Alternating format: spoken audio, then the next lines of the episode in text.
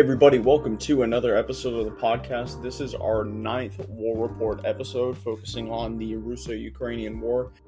I'm having two guests on this episode. First, I'm having John from the Defense Bulletin. Many of you guys probably remember him. He was on uh, the last war report that we did, the eighth episode. And then I'm also having on Project Leaflet. I'm sure many of you are familiar with his work, whether it be on Instagram, Telegram, or elsewhere. He's been uh, covering the war a lot. He's had some pretty great coverage, so I'm glad to have both these gentlemen on and, and speak about what's been going on in the war in the past uh, couple months. I hope you guys really enjoy this episode. Uh, this is part of Northern Provisions LLC, this podcast. Also, check out Lethal Minds Journal, a veteran and active duty publication focusing on foreign and military affairs, art, and culture. Take a look at the journal's bulletin from the Borderlands, a bi weekly foreign affairs publication from multiple talented intelligence analysts and independent journalists. Head over to Lethal Minds Journal lethal.substack.com or Instagram at lethal.minds.journal to see more. Also, please consider supporting us on Patreon. That's at patreon.com slash analyzeeducate, or you could buy us a coffee at ko-fi.com slash analyzeeducate. That helps us out a lot, and we appreciate any support that you guys send our way. But with that being said, we'll head into the episode.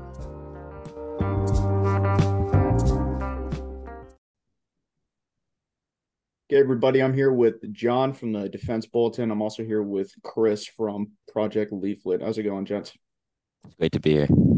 Hey, thanks for having me. Yeah, of course. Thank you for both for uh, being here. John, I've had you on a couple times. Uh, Chris, this is my first time having you on, though. So you want to tell everybody who you are and what you do? I am super excited. Um, you know, I've been trying to jump on here with you for a little bit. Uh, my name's Chris Naganuma. I work predominantly with uh, hardhead veterans, but most of you probably know me from Project Leaflet.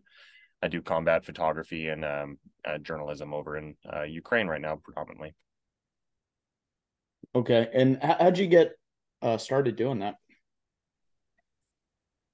You know, uh, kind of a, I guess, a weird story. A lot of uh, people I I had known from former wars, either fighting over against ISIS or uh, back in my early GWOT days, uh, were cycled over and were volunteering over in Ukraine. And uh, I had worked in the defense industry and still do um, for about 12 years now. And some of those guys were just kind of reaching out and making requests like, "Hey, I can't get certain things over here. Can you can you help out with that?" And so naturally, you know, help the boys, right? It's uh, it's like if if they need something, you know, take care of them. And um, that that ended up rotating into a larger thing of what we do today. Uh, but in regards to t- capturing stories, it was like, well, you know, hell, we're doing, we're, we're, we're taking care of these guys. Like, I might as well bring a camera with me and start recording what's going on.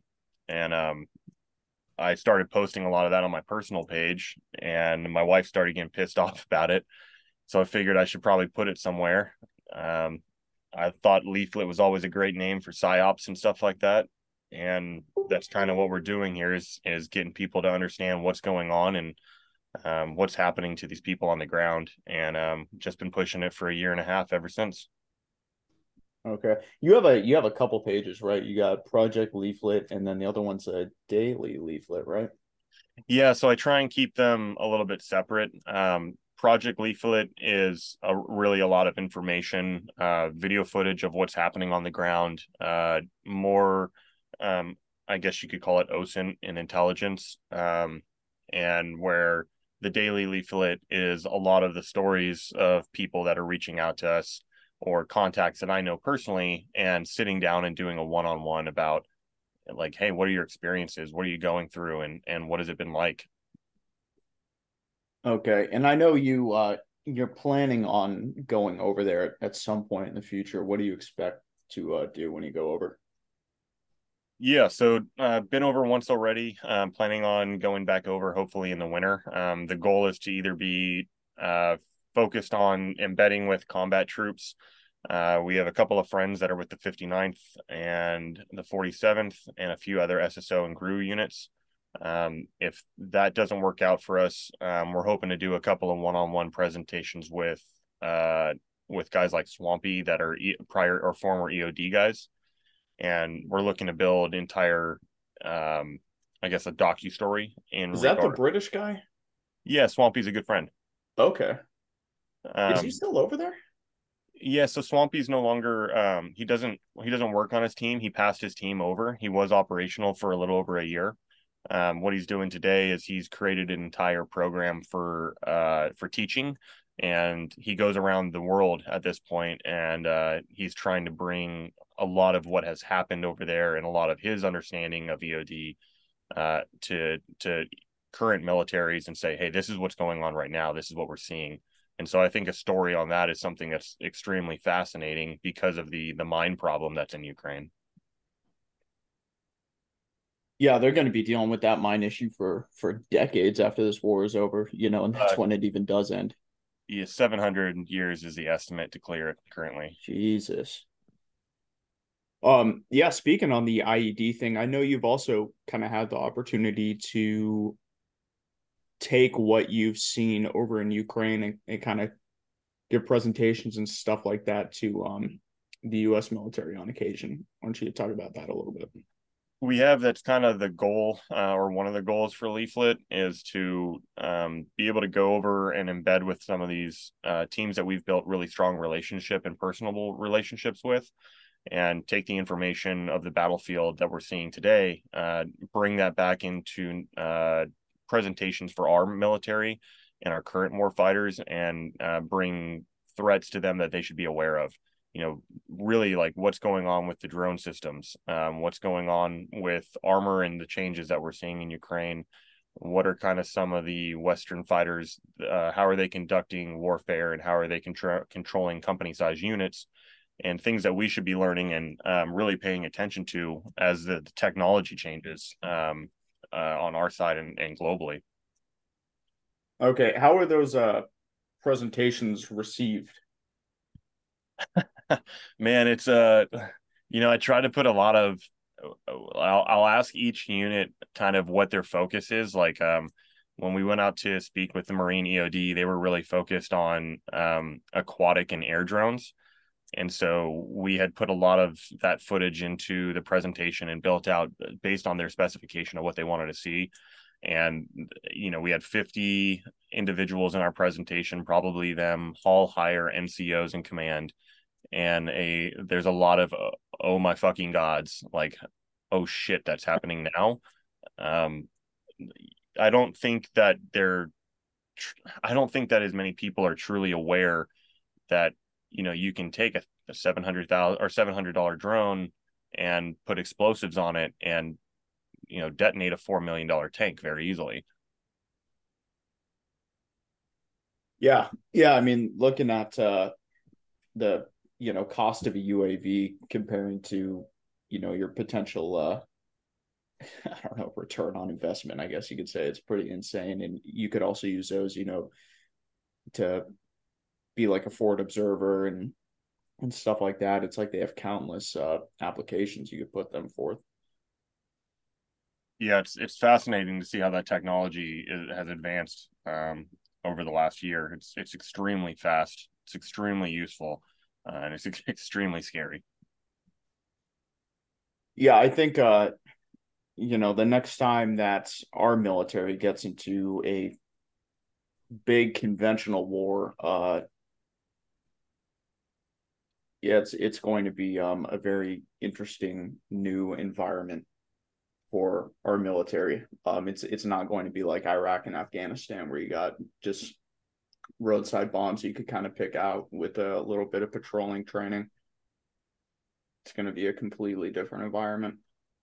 No, and I, I think a good a good a good comparison to that is that you know when this war started in Ukraine the U.S. sent a, a good amount of switchblades over there, and I, am sure most of us have seen them. Um, you know, they're a, a device that goes into a mortar tube and it and it fires off, and then it it turns into a loiter drone that has explosives on it, and those were sent to Ukraine in hopes of like kind of doing what uh, the COTUS type drones or customer off the shelf supplied drones are are doing today. The difference is that those like those switchblades just weren't you know they weren't very effective. They don't fly as controllable as as a like a as a DJI um and a single switchblade 300 they cost about $58,000 for an entire package. What? Really? They're not cheap.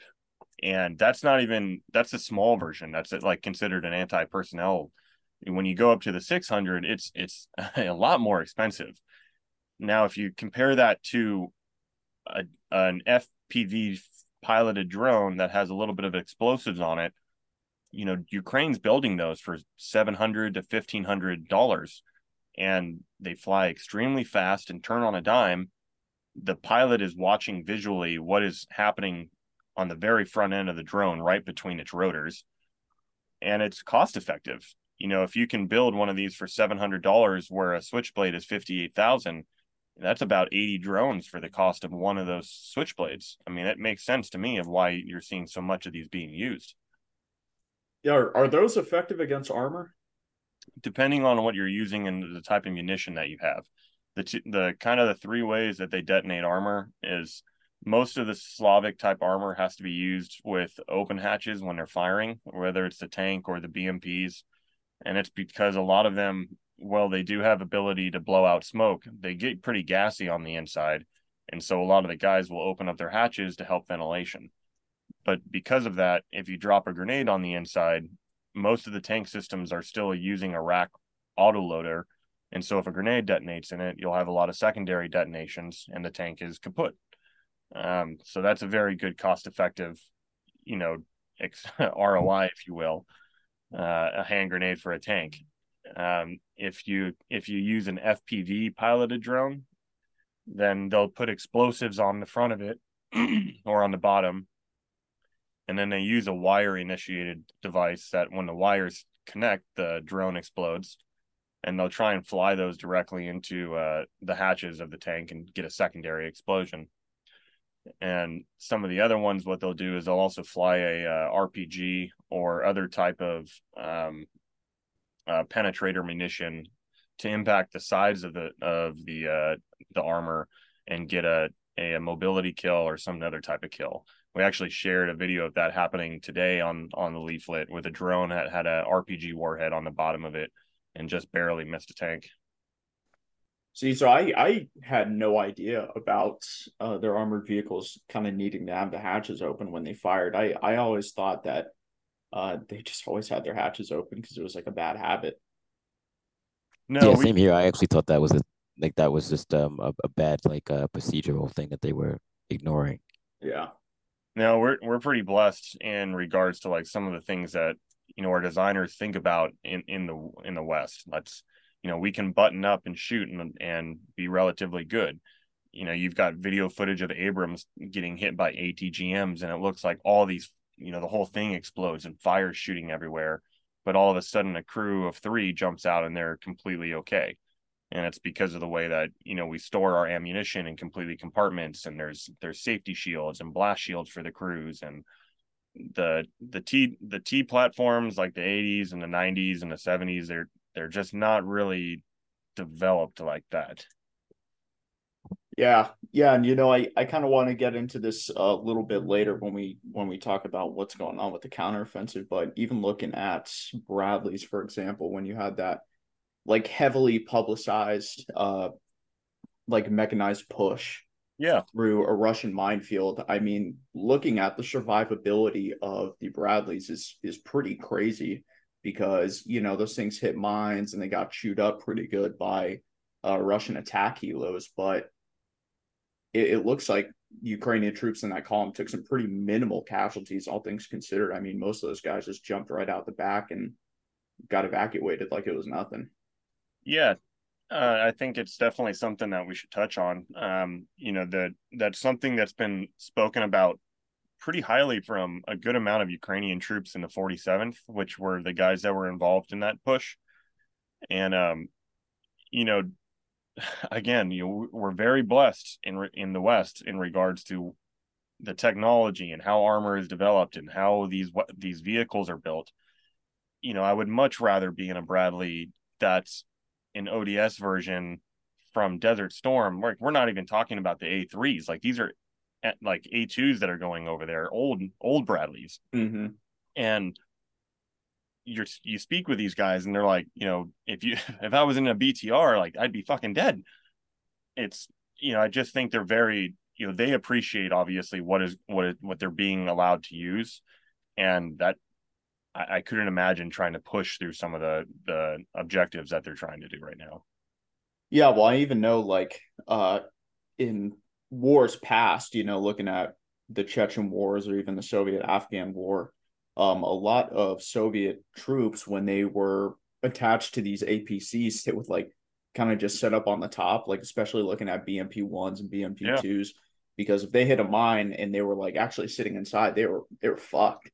So they would just sit up on top. Oh yeah, unfortunately now that that type and you're seeing that still today. I mean, we uh, I think this morning at like 8 a.m. I I shared a video of uh of a BT a BTR two getting ambushed by Ukrainian forces, and there's like 12 Russians sitting on top, and you know they're getting hit by anti tank missiles and grenades and like small arms, and you're just like fuck, like fuck, these dudes are fucked.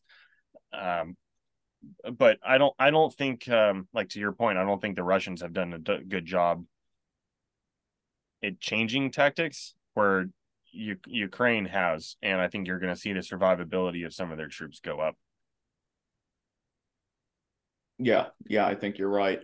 Um, branching off a little bit, we'll kind of get into the counteroffensive a little bit later, but I wanted you to talk a little bit about uh, what happened with you and this this Track-A-Merc business.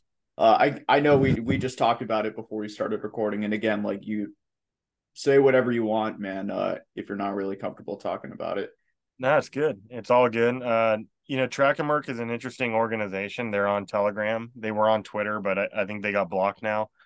And uh, so I guess just for for people that don't know what what Track-A-Merc does is they are a, I think they're they're based out of the Philippines, uh, but they're very pro Russian, and anyone that is a uh, Western supporter or someone from a Western country that goes to Ukraine, they try and uh, track them down, find as much personal information about them, and um, create these outlandish stories and really just make their life kind of a, a, hard time. And they have some really crazy followers, which is kind of the scarier part about it.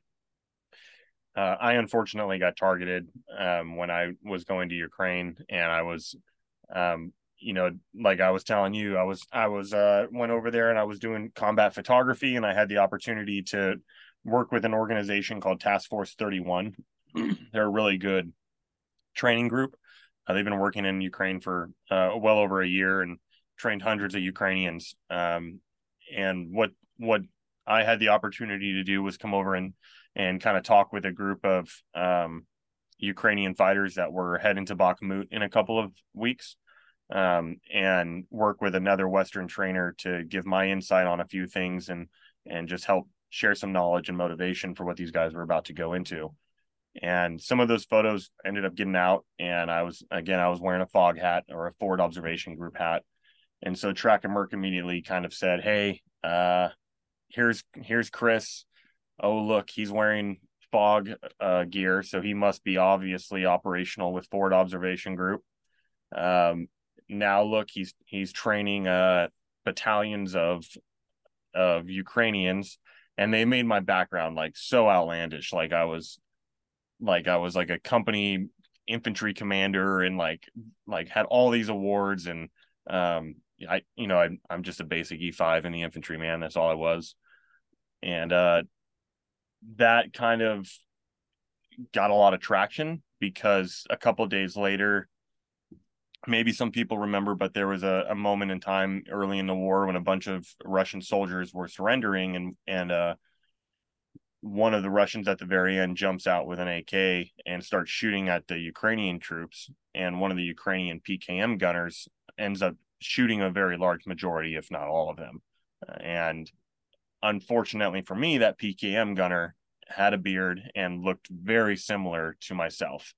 Uh, and so Track-A-Merc grabbed those photos uh, along with the story that they had already previously done with me training, connected the two and said, well, now look, Chris is operational and killing all of these Russians that are surrendering. And that got a lot of traction.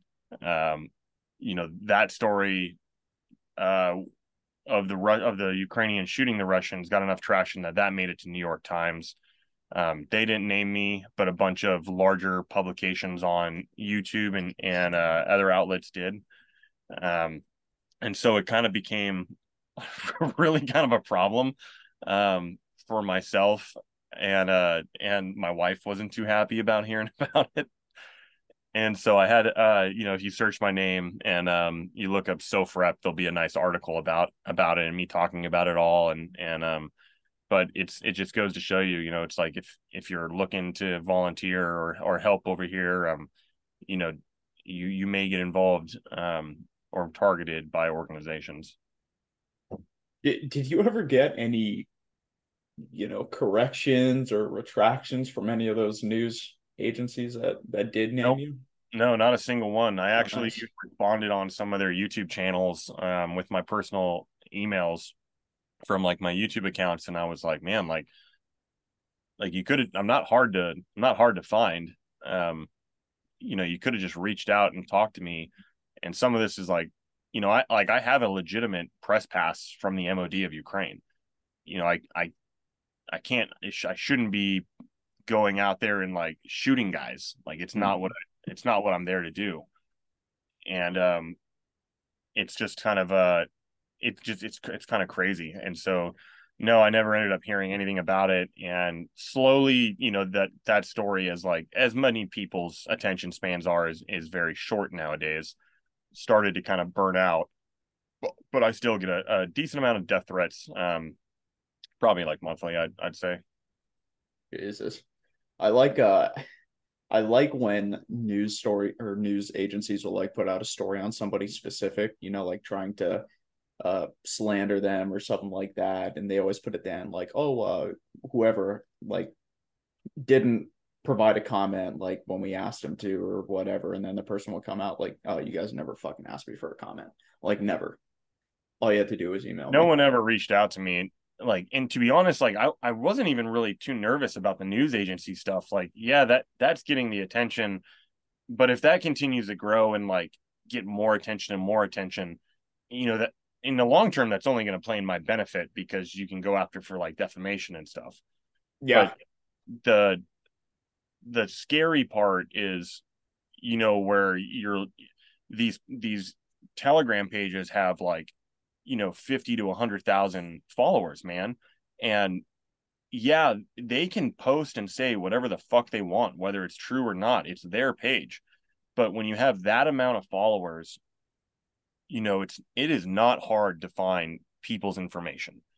And it's not hard to track down where you live, where you have lived in the past, just based upon your name um, on the internet today if you don't do the due diligence to go and take that information off of the internet and reach out to companies that are holding your records that are public records.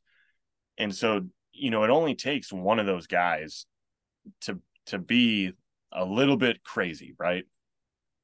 And that i think is like the scariest part where you're seeing like 500 comments on a post that they made about you and they're like oh well he lives in x y and z why don't we go find where his wife shops? And you're like, okay, well, this is obviously now becoming a bigger problem. Jesus, man. So it's just it's a weird situation, and you just kind of have to be, um, you know, aware of it. Yeah, you uh, you mentioned uh fog too a little bit ago. Do you remember that story? But I guess I shouldn't even say story because it was like from I can't remember what Russian ministry. It might have been the MOD or, or, somebody else. Was it the Kremlin? Yeah, they announced they that were, Fog was a mercenary organization operating inside of Kiev, working working and doing operational means. Yeah, and they said uh, they were transporting chemical weapons to the yeah. front in the Donbass. Yeah, yep. Yeah, none of that was true. No. Uh, Fog is a combat photographer. That's that's what they do. Um, you know, I don't I don't know if the the owner is um, operational today or anything like that, but uh, I I can. They're not a they're not Blackwater. They're, that's not what they do. What a fucking weird world we live in, then. yeah. Well, yeah, the chemical weapon seems to be the false flag go-to for the Russians. It seems so. Yeah, they're really big on the chemical weapons. It Chris, was. Oh, What's up? All right, no, that was, but that was a big, um, you know, that was a big thing for a long time. Yeah, they they got some good pub- publicity from it. So, uh, oh well.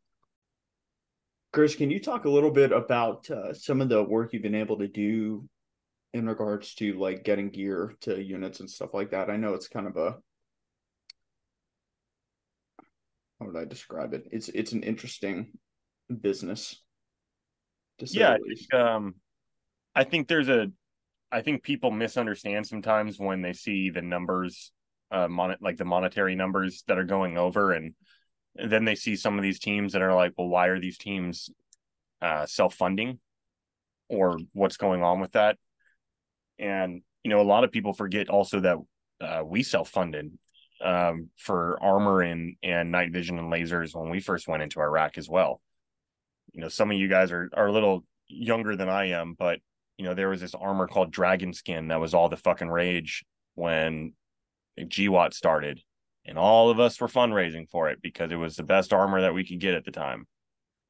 Now, you know, some of these units over in Ukraine, based upon where they work and what they do, it kind of works the same way where Ukrainian military will be getting this equipment and supplies and, and support, but they have to kind of spread that out all through the Ukrainian military, the territorial defense, the SSO, the GRU, um, you know, the aviation field and so, depending on who's of more importance, that's kind of where that funding falls. And those so sometimes some of the Legion units or the TDF, which is where a majority of Western guys that are volunteering and other uh, country volunteers that are coming in, they usually start in the Legion or the TDF. And a lot of those units can kind of be maybe getting the, you know, the brunt end of funding. And so maybe they don't have the the you know a, an operational car that can kind of get them around or one of them's in the shop and they need to raise money for that uh, because uh, the big military just is not focused on them or maybe they're trying to get night vision for their guys because uh, that's a focus and both sides of this military are not fully outfitted with nods um, and they don't know how to get it you know and so there ended up being a lot of those requests uh, really from a lot of units um, and i think that's also because the Ukrainian military has been growing up a lot from 2014 to where it is to today. And so there's a lot of training uh, scars and, and changes that are happening. You know, you're seeing a lot of Western military and Western equipment come in, and a lot of uh, Slavic equipment starting to cycle out. And so guys are starting to get used to that. And how do you maintain that? And how do how do things get uh, you know, taken care of? And so what we did was we kind of came in and started fulfilling some of those requests. Some of them were very small, uh, you know, gloves, cold weather gear, socks. Um, can you get me ballistic clear glasses? Things like that, that are just, you know, very uh, small humanitarian needs. Some of them are larger, uh, and and those are kind of on case to case basis requests on on what happens, and that comes down to really kind of just understanding how to how to network with units and network and understand the flows of the way that gear has to move. Whether it's from the united states well you should probably understand how to work itar have a company that knows how to move itar products and make sure that all your product uh, sorry all your paperwork is correct so that you're not getting screwed uh, and that it's all accountable once it actually gets to the ukrainian side um, sometimes if we can't source something on the us then we we work on the outside meaning like the UK or, or EU. There's corporations with that build uh, night vision out out that way. Acton Black is a big uh, component with um, nods that are cycling into Ukraine. Uh, you know, you see uh, Denmark Protection Group guys have opted to buy armor from them because uh, armor still is under ITAR in the United States, so it's easier for them to maybe get some armor from outside the United States. And so what we kind of do is we just try and help um, I guess, be fixers uh, in regards to what can help make the life of the tr- the troop on the ground better, and can we do it more cost effective? Um, can we get more equipment at a better price? Um, and can we make sure that that equipment that's getting in there can actually withstand uh, the means of what they're about to put it through? and so that that's kind of what we've been doing for the last year and a half and that's where all these stories and and capturing the information has come from is because we really just started maintaining a lot of uh, relationships with these people okay it really is uh honestly remarkable to see the network that has grown around trying to get supplies to the Ukrainian military, you know, through like private means. One of my friends from high school, she's Ukrainian. She uh, grew up in Kiev and came over here when she was like a teenager, I think. Mm-hmm. Um, and you know, a lot of her family's still like over there, and they've had to deal with the war and stuff. And ever since it began, like she's been doing like all this stuff to try and get you know night vision, um, get like medical supplies, tourniquets, and all that stuff to like various units. And I think she actually has done work with um Task Force 31. Interestingly enough, I won't say who she worked with, but it's a I don't know, you might recognize him. It's a gentleman. He's a former Marine infantry, like decked out in tattoos, like fucking head to toe. Um, so yeah, it's just a really small world. Um, but it is interesting to see the network that has kind of grown around that. It's a, I, I just, I don't think, um, a good way of putting it is that I don't think the United States expected the insurgency that was going to happen when we entered into Iraq. I do not expect, I don't think Russia expected the insurgency that happened once they entered Ukraine.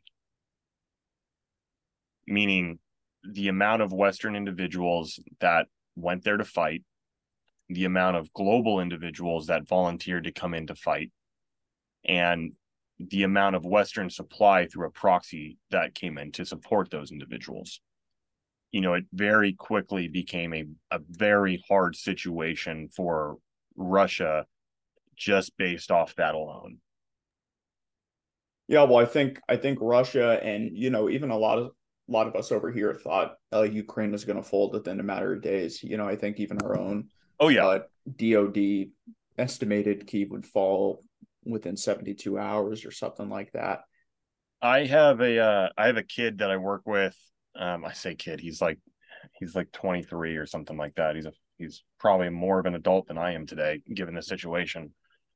And he does uh, he's worked with us doing equipment drops uh, for the last year, like helping out frontline units. And we spoke a couple of weeks ago and I'm I'm working on an interview with him and he's and he was like I remember the first weeks where my neighbor had apparently he had told me that his neighbor's daughter had stayed behind and he had left to cross the border and he called back in as the invasion started and was like just hang, hang low. Everything will be over in a week. It'll be fine and he was like packing his bags and was heading towards Poland. And he's like, this is fucking it. Like everything's going to fall. And I think a good amount of people ex- expected that. And there's a couple instances of why it, I think it didn't happen in a couple of areas of combat that really kind of help hold back. Um, and yeah, I just I think I think Russia really just expected to come in and roll through, and it, it was not ended up. It just it just was not that that way.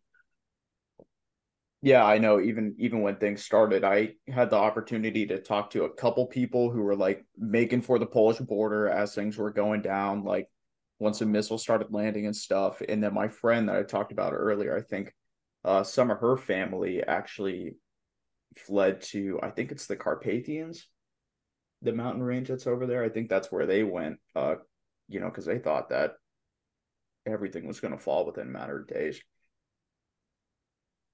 I, I think they expected it to fall. Um, you know, there was a lot of Westerners that were up in the northern areas, uh, and that's what really kind of held back a lot of the Russian push. Um, but it's impressive to see where they are today based upon the size of military that they are, the level of understanding of how to war, and truly how long they've kind of been at this. You know, this war has been going on for a long time. If we truly want to go back and like not just it's not it's not just a year and a half old, right? Like it's like it's, it's very old. Yeah, but, almost 10 years. Oh yeah. And but uh I don't know. I I don't Ukraine today is a much different Ukraine than it was when this war started. Yeah, absolutely. They've they've certainly come leaps and bounds looking at where they were in uh in 2014 to now. Yeah, yeah, I think it's arguable that if the Ukrainian armed forces, right, just to interject real quick, if they if the if the the 2014 Ukrainian armed forces might would most likely have rolled over, I think we would have seen kind of what you guys were talking about. Um, you know, people expecting three days, 72 hours. May, I, I would guarantee that would have happened. I think the Russians didn't necessarily account for the not only the Western aid and also the the crowd-funded aid like you were talking about, uh, Chris. But I, I just don't think they um, understood to the extent to which the Ukrainian armed forces had evolved in the past since in the past uh, five to six years since 2014. So. Yeah, and, and I feel like even the Ukrainian populace at large, um, I think there was a there's a legitimate argument that looking at uh, you know, late 2013, 2014, Ukrainian society was was divided, you know, especially between I guess Russian speakers in the east and and sort of uh, Ukrainian speakers in the west. Um, and you know that's obviously how you how you get the whole thing in the Donbass, right, with all the separatists. But since then, I feel like Ukrainian society has united a lot more just because they've had to deal with this constant threat from Russia and the separatists since, you know, 2014, 2015. Yeah, exactly. I mean, I remember remember we saw like, you know, you know, kind of like stay at home moms sometimes, you know, going to the grocery stores, you know, AK slung around there um on their backs, you know, pushing a cart down the aisle in the grocery store, things like that. I mean, the Ukrainians were ready to fight. Well, to your point on that, you know, I, I I think you're 100% correct. If they would have done the Crimea push and then just said fuck it, we're going in, mm-hmm. that that would have been that would have been it. You know, that Ukraine probably would have just rolled over and said, "Yeah, you know, we're we're not we are not prepared for this. We're not like any of that." But you let these you let the years go on and what a lot of people don't or I think don't understand is that as those years went on, Ukraine's some of Ukraine's special operations teams were allowed to operate along NATO special operation teams, even though they were not inside of NATO. They were the only country to allowed to do that, and that's because they met Western standardization.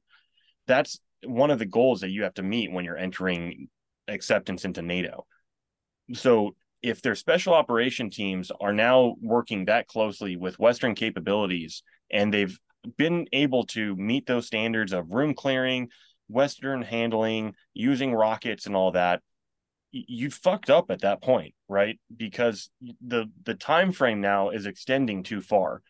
You're you've like these dudes went into Ukraine and expected to have like a week, right, two weeks of of a war Mm-hmm. Fuck, bro, the VDV was wiped out within the first couple of fucking days.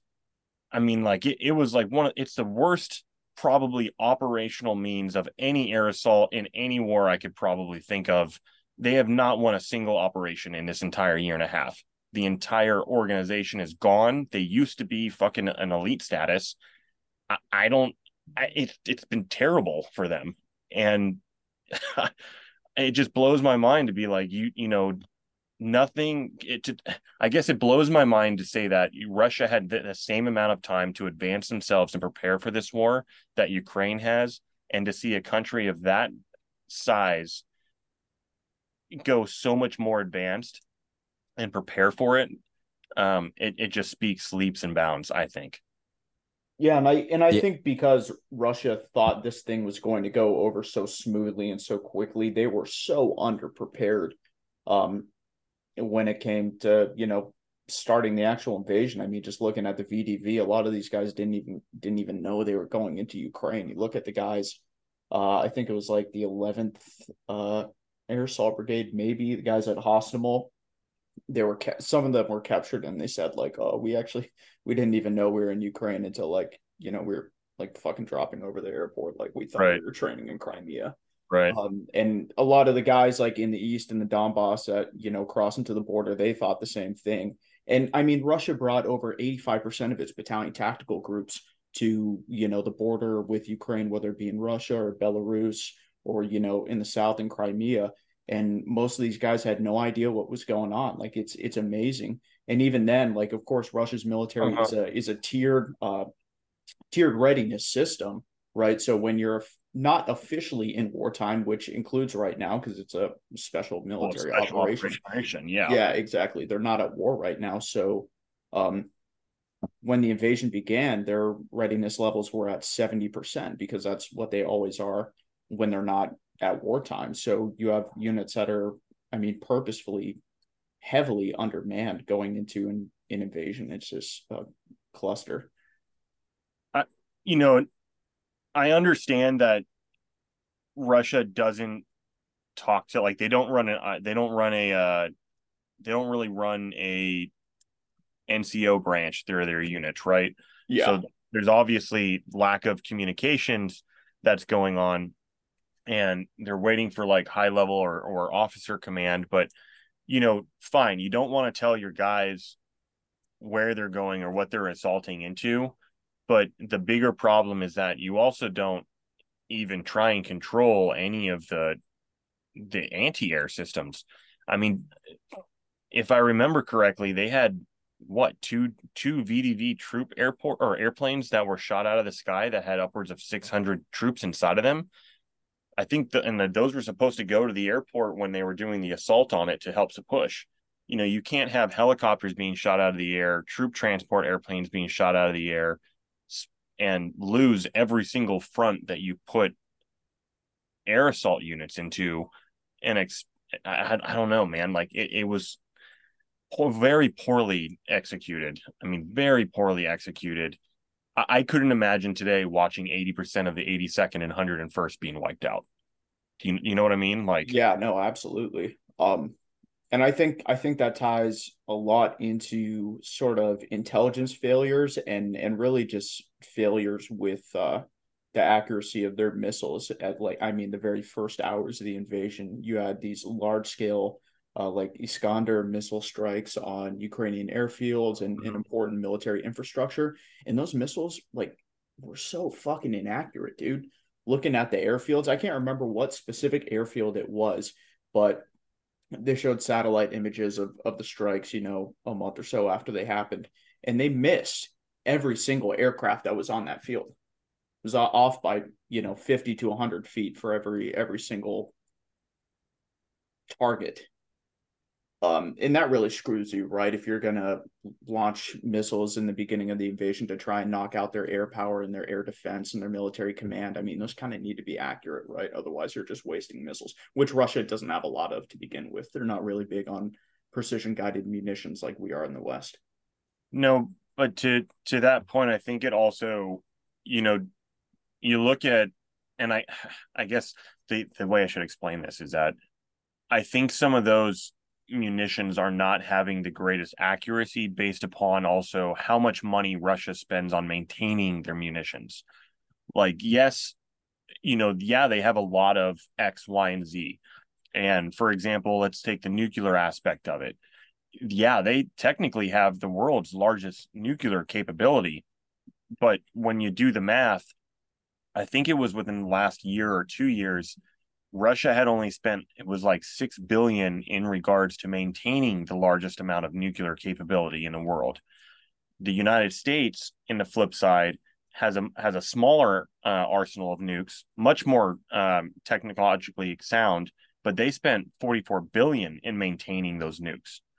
So, you know, if you're looking at just a nuclear aspect of maintaining those, making sure they're sound, making sure they can launch, making sure they can target something, making sure there's a smart munition. Well, what the fuck are they doing with all their other munitions that, you know, we keep a must use by date, must spend by decks, must must shoot by date, like on all of our munitions and rotate those out. I can't imagine Russia's doing that in a large scale when most of their armor is open air stored yeah. and just, you know, just being dissolved. So I, I, can imagine there's probably a lot, a lot of dud rate, probably a lot of misfires, probably a lot of targeting, mistargeting. Um, you know, and my guess would be even a large amount of those nukes that Russia does have probably won't make it 500 feet off the ground.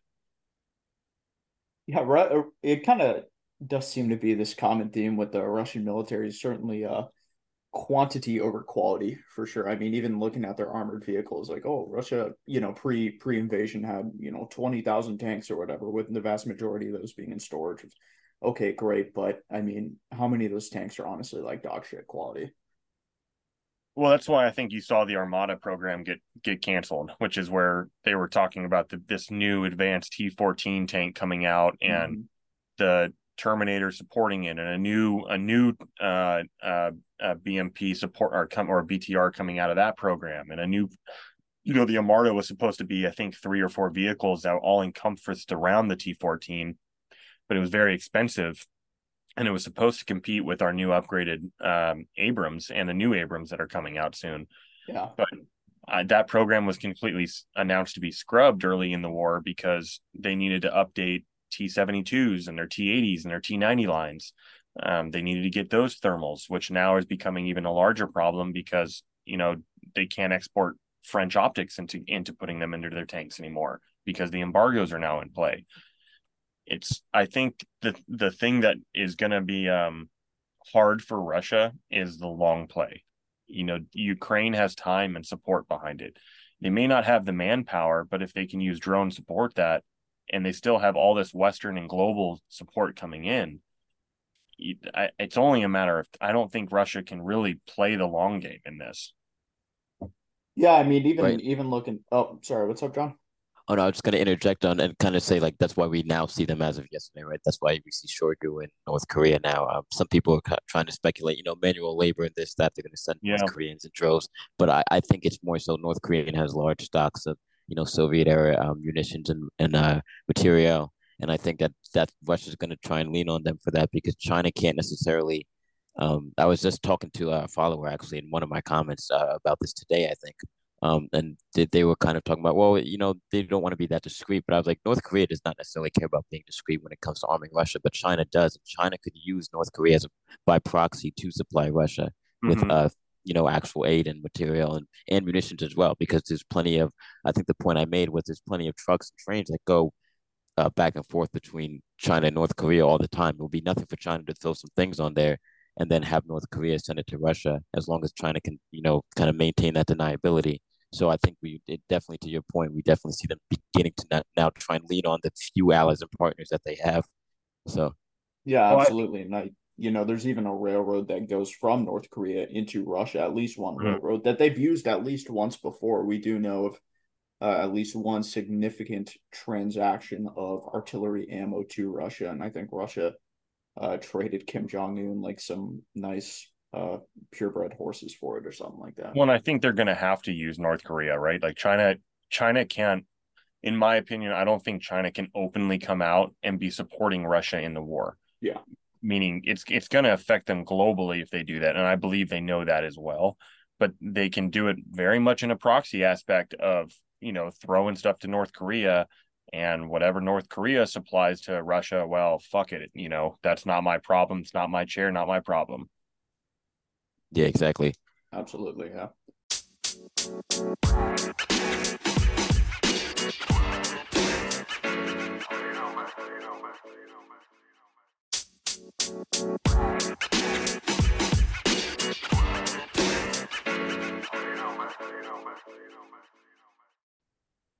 Yeah, Chris, I, I really wanted to have you here because um like I was saying before we started recording, I think probably you and uh, Nick over with Battles and Beers probably have the best uh, Ukraine coverage, at least on Instagram for sure. well, thanks. I think there's a, a, good amount of groups that are, are doing some good work, but Nick is definitely my boy. Uh, uh, you know, I got a lot of respect for the work that he does. Um, I try and bounce off a little bit of him, and um, yeah, he's he's a great dude. But uh, I think it's just important to to try and be open and honest and and show people what's going on. Yeah, yeah, and I uh, wanted to kind of jump into this counteroffensive here because you know obviously when things kicked off, me and you talked uh, a little bit over on Instagram, just looking at some of the things we were seeing, and I know in particular we talked about the 47th mechanized, and you were kind of telling me about what what their whole deal was, sort of. Uh, they are kind of a picture of what Ukraine's military is, is going to be like post war. Right? In terms of Western equipment and, and training and tactics and all those things. Um, but in the beginning, they were kind of having a rough time. It looked like they still are. You know, the, the counteroffensive is not, um, you know, it's not fast.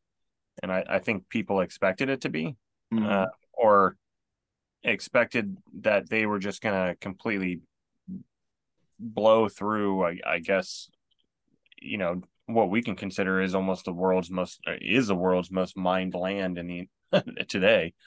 Um, but I, I think there's also a misconception of how war is conducted with a lot of people that just watch one minute videos on Instagram. And, uh, you know, the 47th and the way that Ukraine is conducting their counteroffensive is not easy. They are choosing to push through probably the most defended area of the entire front line for Ukraine in the largest mined um, section that they could choose from. And in my personal opinion, they're probably doing that to make a piercing dive through to close the door and hold onto Crimea area after that. You know, I would imagine if you wanted to see quick success, you would you would punch directly east, um, and kind of follow up from where you initially did your first counteroffensive uh, months ago. Um, but that's not necessarily what they're doing. And I think that's because they want to hold on to the ocean access, the bridges access, and into Crimea. Um, now, because of that, you know, you have a huge minefield that's three to 10 kilometers wide. And if anyone has done any type of research on how Russia conducts warfare with mines, it's it's pretty terrible. You know, they're very they're pretty active on mining the living shit out of anything that they do. And there's no real set in stone pattern for their mine placement. So it's very hard to clear. Um, US uses set patterns. We have multiple different patterns, but usually that means if you can find one mine and you know the placement of it and you find the second placement, you can then understand the pattern of the mines that have been set. makes clearing a little bit easier. Russia doesn't do that. Um, and so, you know, it makes it hard uh, in a counteroffensive where there's no air control for either side. Yeah, I know. Uh, looking at mines, obviously, like heavily mined area, especially with uh, anti armor mines at first. But now, since Ukraine has had to deal with anti tank mines so much, they've had to dismount from their vehicles, obviously. And right. Russia's taken a look at that, and now they're placing anti tank mines along with anti personnel mines. So there's just like there's no winning. Yeah, Nick's had a couple of good interviews uh, in regards to guys that are dealing with that. You know, I think that's that's something we're going to see always be combined. I, I, feel like a little bit, you know, to trap them. And yeah. you know, right now, if if you just getting into into like gear and technology, if you if you can't rely on the ability of air cover, which is one advancement that you know Russia has. They can they can rely on the Ka fifty two attack helicopters with wire guided missiles hanging out in the back, right? Where Ukraine can't necessarily kind of do that, and it's very hard to to knock those helicopters out because manpads uh, don't really have that range, and you can't really bring big AA systems up to the front. Um, you know, the only other option that you have at that point is to do an assault through a minefield with your sappers, uh, your MICLIC, um, you know, mine clearing devices. But apparently, some doing some of the research on equipment that was sent over there, only 15% of that equipment was actually sent to Ukraine of what was requested before the counter assault even started. And so I think that became a kind of a bog down for Ukraine uh, they didn't have enough mine clearing equipment and didn't expect truly the amount of mines, I think. And the KA 52s became a problem. Um, and so you're seeing them adjust their tactics a little bit with uh, using a lot more guys on the ground, a lot more sapper play, doing anti mine, and a lot more MICLIC um, uh, MICLIC use. Yeah, this uh this whole defensive system that's going on in the South is really, I guess, the the baby of uh, General Sergei And Of course, he's the commander of the aerospace forces, but he was also in charge of all Russian forces in Ukraine for a little bit last year, and he's generally seen as more of a uh, defensive uh, sort of general instead of really being aggressive and always going on the offensive. Um, and even though he's not in command right now, uh, he's apparently resting. I've been assured of this. He has not been uh, arrested, I am told. Um, even though he's not in command, obviously they're still using his defensive his defense in depth system. You know, heavily utilizing trenches, both kinds of mines, as well as uh, helicopters outside of manpads range. Which I've also been assured that attack helicopters have no place in modern war. So I don't really know what's going on here, but uh, this is this is a hard place to try and penetrate. You know, Russia's had uh, months, months upon months to to build up the defenses in this area, and that's why they've had more uh, defensive success, I could say, than as opposed to Bakhmut, where they have not had time to build up their defenses. Uh, and this is going to be a grind. It it was always going to be a grind, right? I think you were saying earlier, Chris. You know, people had um, these expectations that it was just going to be this lightning offensive, and I know me and John have talked about that before too. Mm. And that was that was obviously never going to be the case. This is going to be much like the uh, Kherson counteroffensive than it was the uh, Kharkiv counteroffensive for sure. I think people just expected that when they saw the counteroffensive initially happen in the north sector and Ukraine took back thousands of kilometers of land, that they were like, "Oh shit! Like, well, this is what's going to happen," you know. But the the timing's not the same, and Russia's not nearly as spread as it was back then.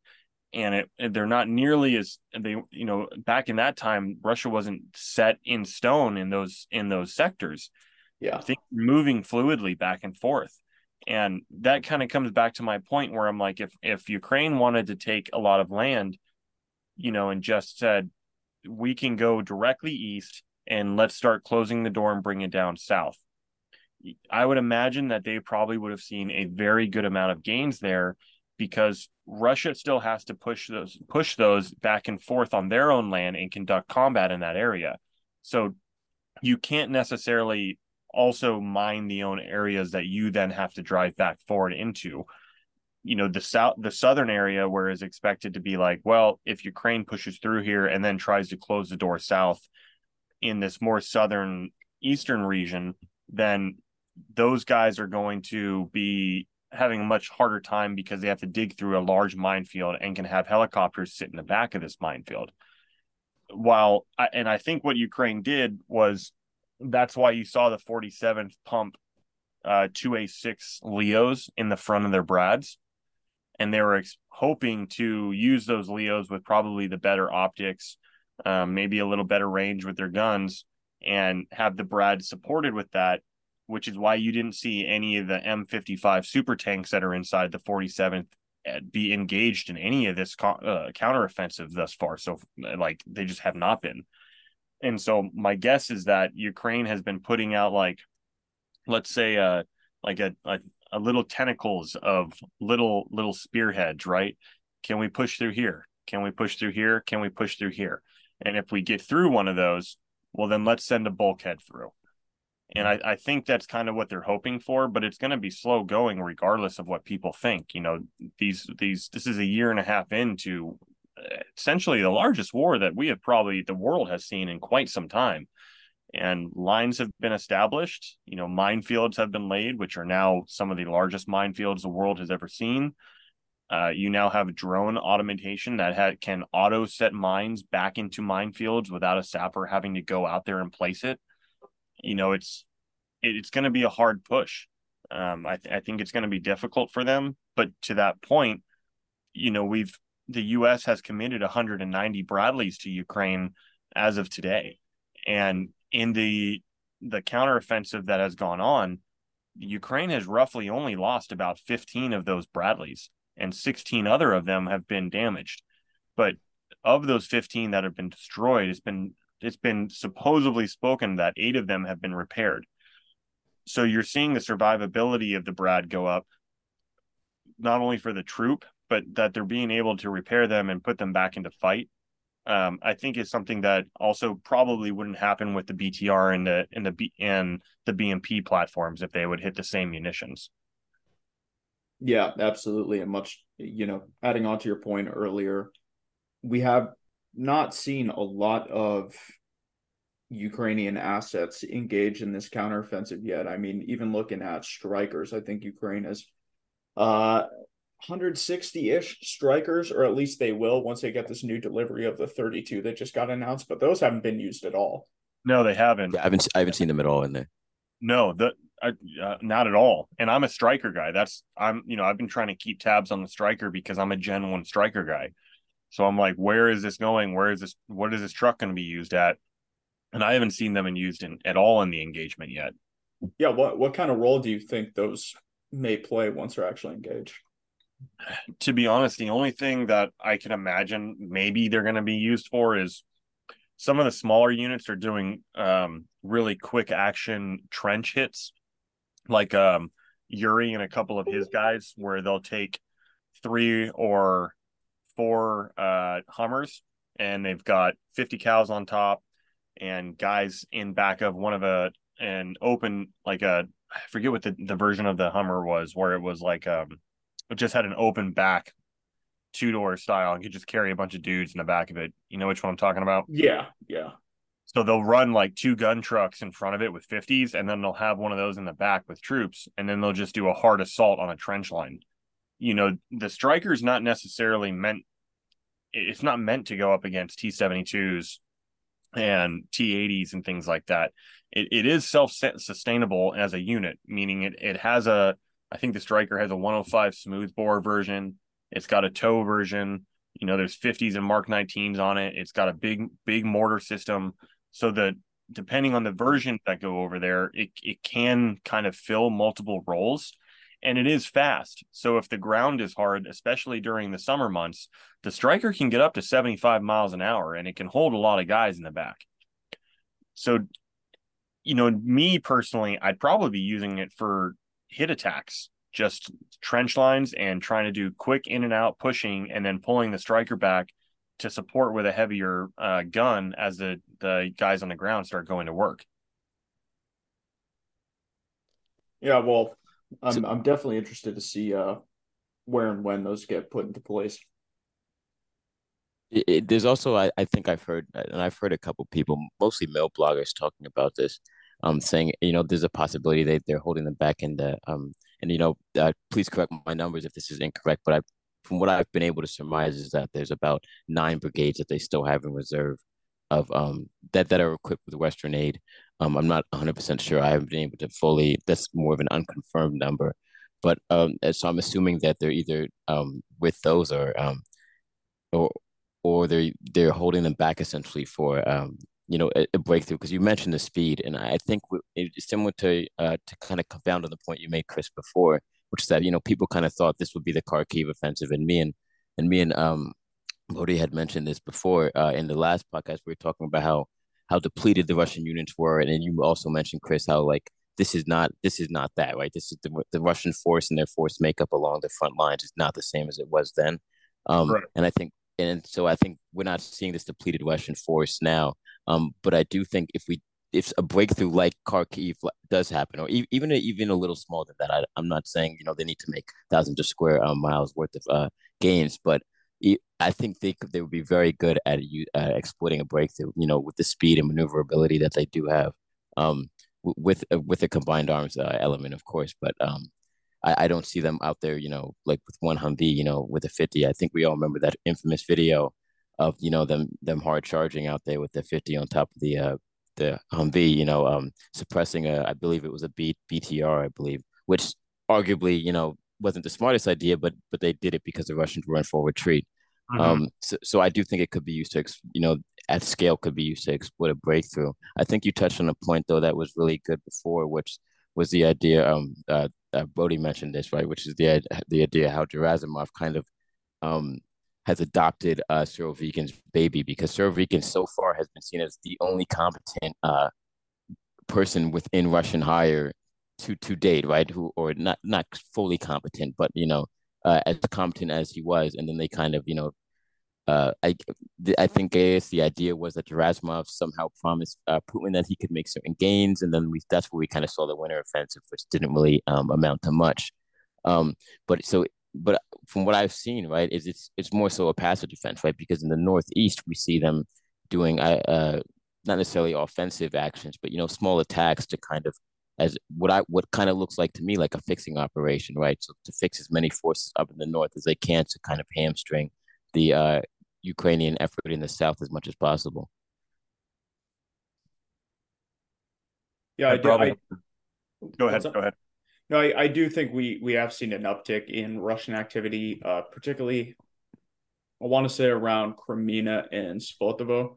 I think uh, you're right, John. They definitely are trying like some sort of fixing maneuvers to try and keep Ukrainian units in place so they can't be used elsewhere. I think probably particularly in Bakhmut because looking at in terms of territory recapture, the size of territory, I think that's probably where Ukraine has had the most uh, effectiveness in this counteroffensive because Russian positions aren't aren't so dug in around Bakhmut because they just got done with their offensive over there, right?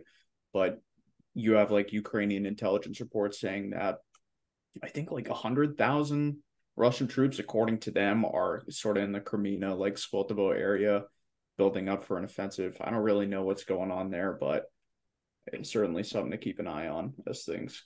Uh, yeah, they've been saying they, they've been saying that for for a little while. The last number I heard was actually close to two hundred thousand, which um uh that just doesn't seem possible for the that Russians to like marshal. Stretch, yeah, yeah, it doesn't seem possible for Russians to be able to marshal that many forces. I was having a conversation um with uh, uh somebody on Twitter before, and they made a good point. They were talking about the mobilization uh, of uh, the the past Russian mobilizations and how um and uh, I think the thing that was circled around a lot doing the mobilization, especially the initial 300,000 uh, mobilization last year, was that right the United States, with its training infrastructure as vast as it is, could not cycle through 300,000 forces in the time period that Russia had set out for it to do so. So how could the Russians possibly do that? And so if we go to the second mobilization and then the third partial mobilization, we still don't have much evidence that they even met the initial mobilization. We know mm-hmm. one thing we know for almost certain is that about 80,000 of them initial uh, were sent of the initial mobilized were sent to the front line right off the bat because they need to stabilize those lines immediately. And then even then, though, we don't know how stable the lines were. So you, we can assume that more mobilized would have to be sent to the front lines to fully reconstitute, fully replenish them. Um, so you uh, fast forward to today, and if, you, if that's an indicator of anything about their mobilization, how well it's going, I just don't see the Russians being able to marshal 200,000 forces anywhere within any AOR on the battlefield right now, um, and and not severely deplete another area on the battlefield. And if they are doing that, then Ukraine's um up. Uh, they're about to be up for a massive breakthrough. Yeah, even even looking at what you were saying with mobilization, we do obviously we don't know what specific ratio or amount or whatever, but we do know it. A good amount of Russians were basically handed mobilization notices, but never actually had to report to mm. um, recruitment offices for training. Right. Or because, did... I mean, Russia didn't have the infrastructure to train them because most of their training cadre are, are in combat units right now.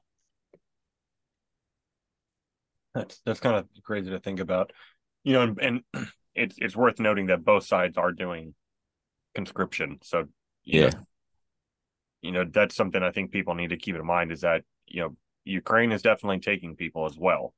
Um, you know that that's just you know guys are not allowed to leave from either country if you're within a certain amount of age. You know your your ticket can get pulled and and you can be told that you need to serve. Yeah, I mean in Ukraine it's anywhere from like 18 to 60 even if even if you're 60 years old, you still can't leave the country because you're subject to conscription. Right. And looking at Russia, they actually just uh, signed into law the raising of the maximum age for conscription from 27 to 30. 30. So anywhere from 18 to 30 years old, you're subject to conscription, which is interesting because I know according to Russian law, conscripts can't be uh, deployed abroad if Russia is not in a time of war. Of course, they kind of broke that rule in the very, the very beginning of the invasion, excuse me, for like two weeks or something. They deployed their conscripts to Ukraine, but kind of pulled them back after that. So I don't I don't really know uh, what exactly is going on with this new law that they just passed. Unless they plan it's on something... deploying these conscripts, but yeah, without reading it, I guess, right, you know, without having the the documentation in front of us. We can't really know the ins and outs because there could be a, a myriad of amendments. I'm not really sure how the Duma works at all. I can't speak for their their uh, their procedural stuff, but um, uh, there could be add-ons and stuff, you know, that, that kind of find loopholes in this the conscription thing. Because I think the idea that they're not sending conscripts to this conflict, it's like, well, then how did they stabilize their front lines if they weren't sending these conscripts to the front lines? Because then where else would they be pulling these forces? Because we know they're not Rosgvardia, so. Yeah, well, they were getting a, a good amount of extra manpower from these volunteer units, right? Which, from my understanding, these guys are given some uh, some decent benefits to sign up for volunteer units for like six months or something like that. And a lot of these dudes were um, older guys, you know, guys in their 30s, 40s, maybe even 50s in some cases that saw an opportunity to get a, a decent amount of pay with these volunteer units. And that kind of shored up their numbers a little bit just before mobilization happened. Mm-hmm. One thing I've also wondered though is is is how is the pay going? Because I know that a big thing for the the Wagner forces was that like the, kind of thing that enticed people to join up was like, hey, you know, we're actually getting paid. Um, uh, and, and I'm not 100% certain how that's working with with uh, you know regular RU forces. Um, you know, uh, army forces are, are they getting paid on time? Are they getting paid what they were told? Are these benefits that they were told? Are they actually, you know, are they realizing these benefits in, uh, once they're um, their uh you know their rotation is over are their rotations that they're signing up for actually um accurate right? You know are they not being kept on the front lines? So I, I think a lot of these things play a big aspect into that as well. Yeah see that's a that's a good question. I know obviously there's difference in uh salary between you know contract soldiers and mm. um, guys that were mobilized right against their will and then also guys in volunteer units and wagner um, and there's still some volunteer units kind of popping up here and there, but certainly not as much as um, just before mobilization happened. Because before mobilization, I know pretty much every federal subject in Russia was mandated to create some volunteer units to kind of shore up those numbers. And again, yeah. those guys had decent benefits on paper. You know, it's a question as to whether they were actually paid what they were promised. Same thing goes with contract soldiers. But mm-hmm and even even for contract soldiers, you know, you could be done with your contract, right? Um, you know, a Russian version of EAS or ETS or whatever you want to call it, and then right after that, you are you're subject to mobilization. They could hand you your mobilization notice. I mean, the day you uh, end your contract with the Russian military, and then you're not getting paid as much as you were as a contract soldier, and uh, yeah, yeah, I mean that that would be incredibly unlucky for anybody who that's happened to. Yeah, yeah, that would suck. But uh, if if we want to talk about it, we could talk about the um as well, um, kind of the Ukrainian long range fires campaign that they've been waging, specifically on Crimea. I think they've been doing a good job with that. I think that's one thing they've consistently done a good job with is utilizing the long range fires that they do have. Um, I think we saw, and we've seen different tactics too. Just recently, uh, within the past uh, 72 hours, we saw that cruise missile strike um, on uh, on certain uh, fuel depots and whatnot in, in Crimea, and but they were leading them out with uh, you know, with uh, loitering munitions and, and uh, drones. Um, I'm not 100% sure the reasoning behind it. There's a couple ideas that I've kind of been bouncing around in my head. The possibility, right, not necessarily saturate the enemy air defense, but to distract it essentially, and then have these cruise miles, cruise missiles coming right behind. I believe it was three to four I still haven't been able to find an exact number.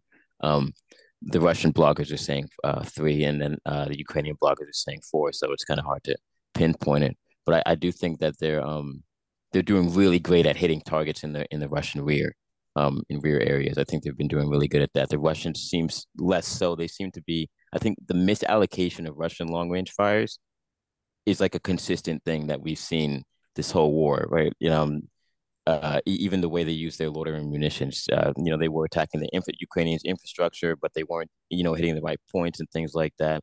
Um, you were mentioning uh, early, both of you guys mentioned how early on in the war they were, you know, they they we kind of saw them, you know, hitting, you know, uh, you know, company HQs and things like that. But you know, we, we saw them seeing hitting really small unit headquarters and things like that with like Iskanders, which just doesn't seem to be. Um, I, I, it just doesn't seem like the ratio doesn't seem to uh, add up right there at all. Um, to you know allocate an Iskander strike on a company HQ or things like that, or sometimes when it got to like the zenith of like the the absolute malarkey. We kind of saw them using Iskanders and uh, what some people would call strategic assets to to hit a tank, like a single tank or single or you know artillery battery out in the open, um, instead of you know allocating a counter battery fire and things like that. But I I do think that their their strikes in Crimea have been pretty textbook, and hopefully it you know potentiates some success um up north further. Yeah, I think throughout this war, Ukraine has really at least impressed me with how they use their longer range munitions. I mean, looking at HIMARS when they first got them and being able to attack, you know, Russian supply depots and ammo depots, um, and especially using them at night, right? Because it's harder for the Russians mm. to find the systems with the counter battery strikes. And then also looking at UAVs, I think they've been incredibly effective with those, whether it be striking Crimea or whether it be striking Moscow, right? I think there was an attack yeah. on uh, some Ministry of Defense building like two days ago in Moscow. And then, of course, the Storm Shadow missiles that they got from the UK, you know, they just killed uh, General Oleg uh, Tsokov, who was a deputy commander of the Southern Military District. And basically, yeah. they killed him in uh, Berdyansk on an attack on the command post of the 58th Combined Arms Army, which like is insane. Um, I mean, the deputy commander of the Southern Military District. I think he is to date the highest ranking Russian general in terms of like billet uh, that's been mm-hmm. killed in this invasion. Yeah, in terms of long range decapitation strikes, I mean that's that's textbook. That's exactly what those are for. Um, it, it they almost essentially achieved what we couldn't, you know, in the uh, in the uh, opening uh, shot to the Gulf War, you know, trying to uh, target Saddam. Um, so that that's pretty great. It's it's great to see them use you know a lot of this Western tech and apply it you know through Western doctrine and things like that. I think that's one thing that we we they're having a trouble you know in hard time on the ground. You know we've seen that. Um, Chris mentioned you know talking about their breaching operations and how hard that's been for them in the past. But mm-hmm. I, I think you know they'll they'll learn through that breaching. Uh, there's like two operations that I think is the hardest for any ground force. Um, and you know the uh, people within the force have said this as well, right? And I believe that's gap crossings and uh, breaching operations.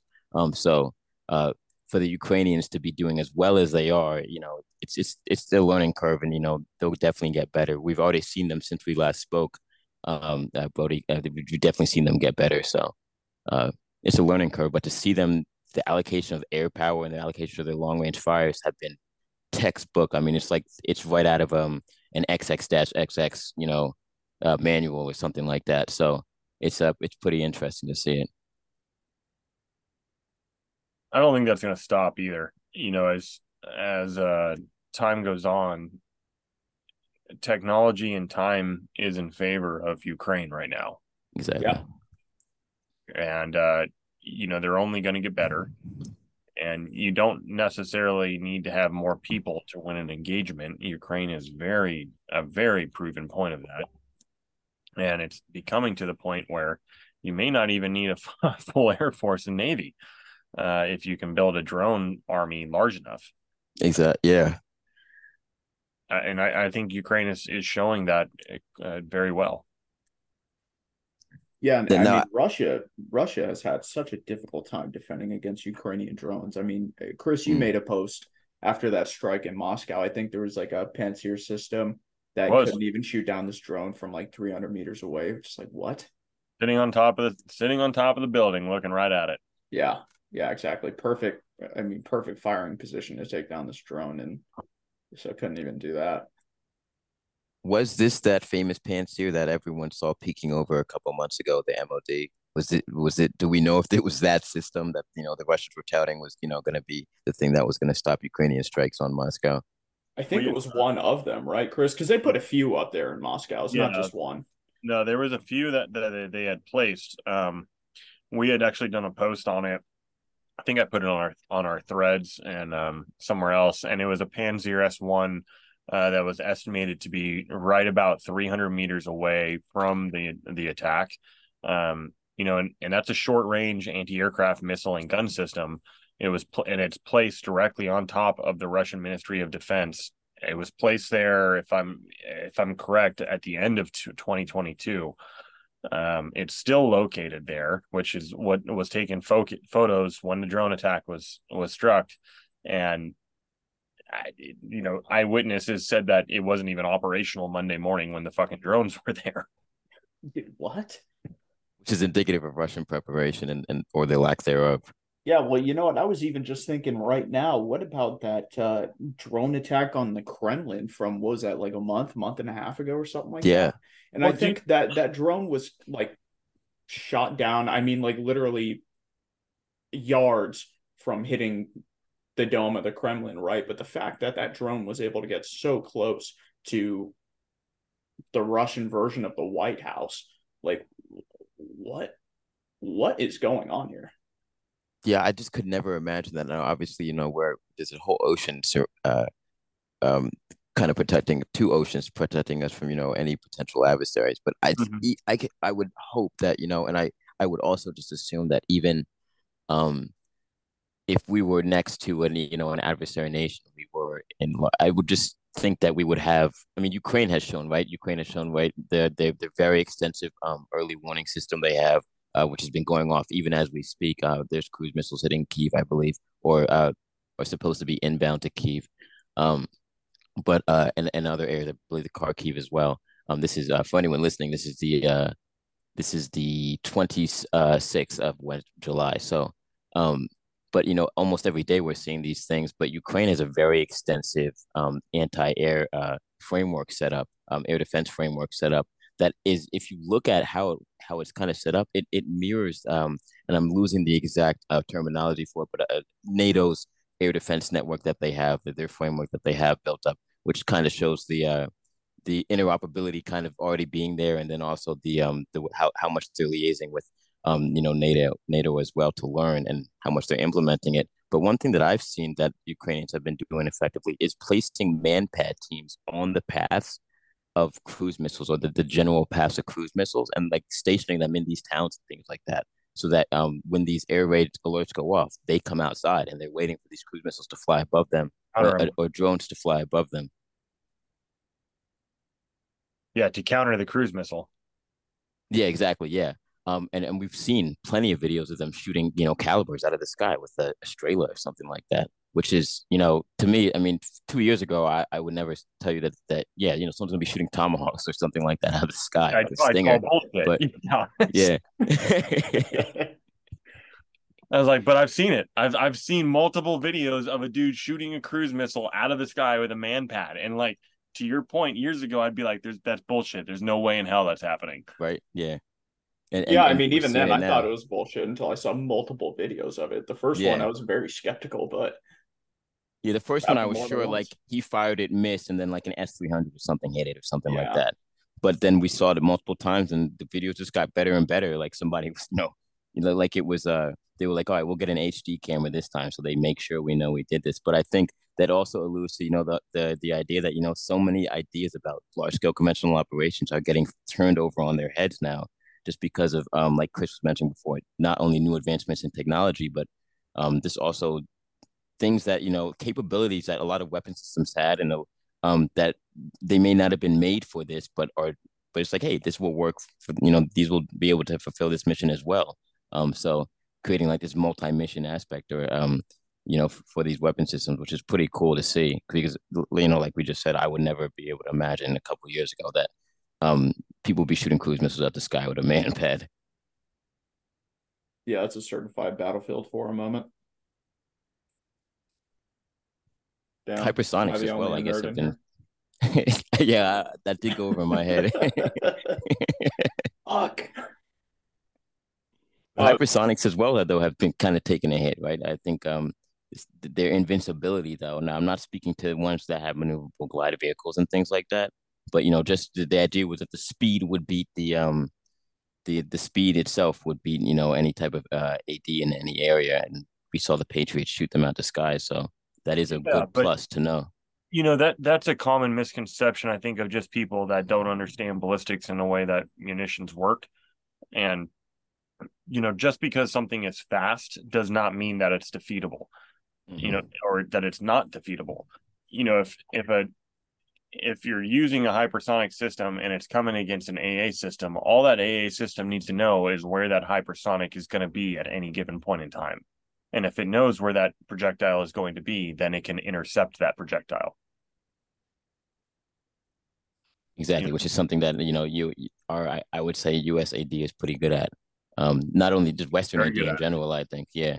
Um, whereas uh, the Russians, and, and it's funny. Another thing that's been flipped on its head is this whole mantra that you know Russian air defense reigns supreme, because uh, the Ukrainians are asking for more and more and more Western air defense. You know, they're not asking for people to backfill their S three hundreds as much anymore because they're missing. Um, and we kind of see this in, in from you know the Russians um stockpiles as well. Um, you know these you know these weapon systems are missing more and more and more. And I'm not I can't speak to whether it's the missiles themselves, the targeting, the radar, and things like that, or or is it also the quality of the operators as well?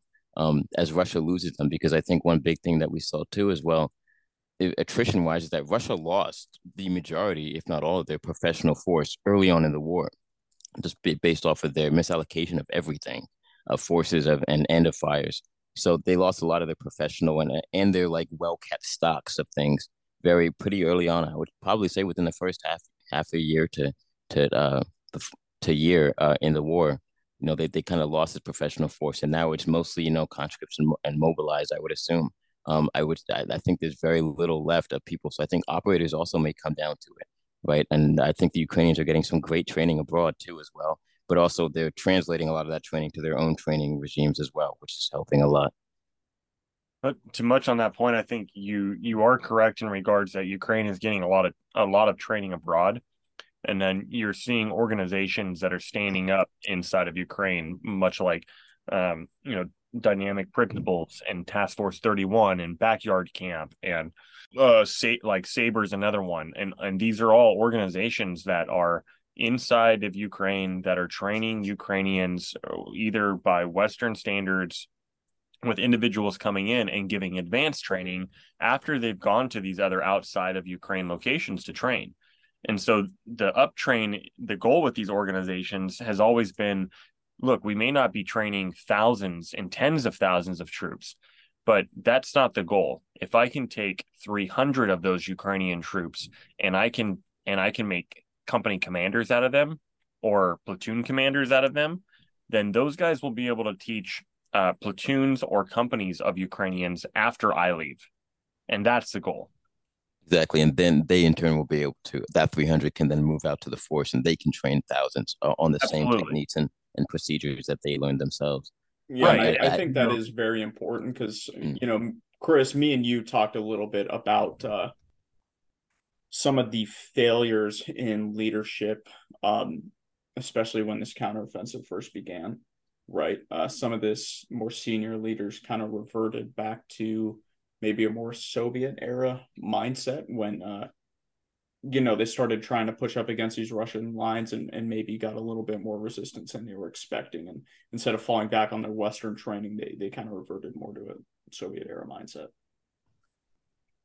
Yeah, and, and I I agree with that. I think it's hard to break. Um, you know, it's it's it's it's hard to break. Uh, I, what's the, what's the the phrase? Uh, bad um, training scars, I guess. Mm-hmm. Um, you know, and and these guys don't have a lot of time as much as as we do, right?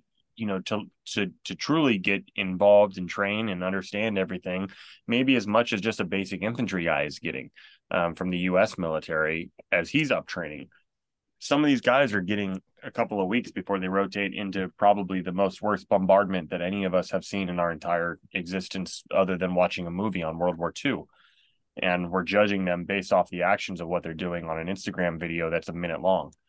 You know, it's it's kind of crazy to me when I when I think about that because they're still volunteering to fight and defend their land and and and and be involved in this.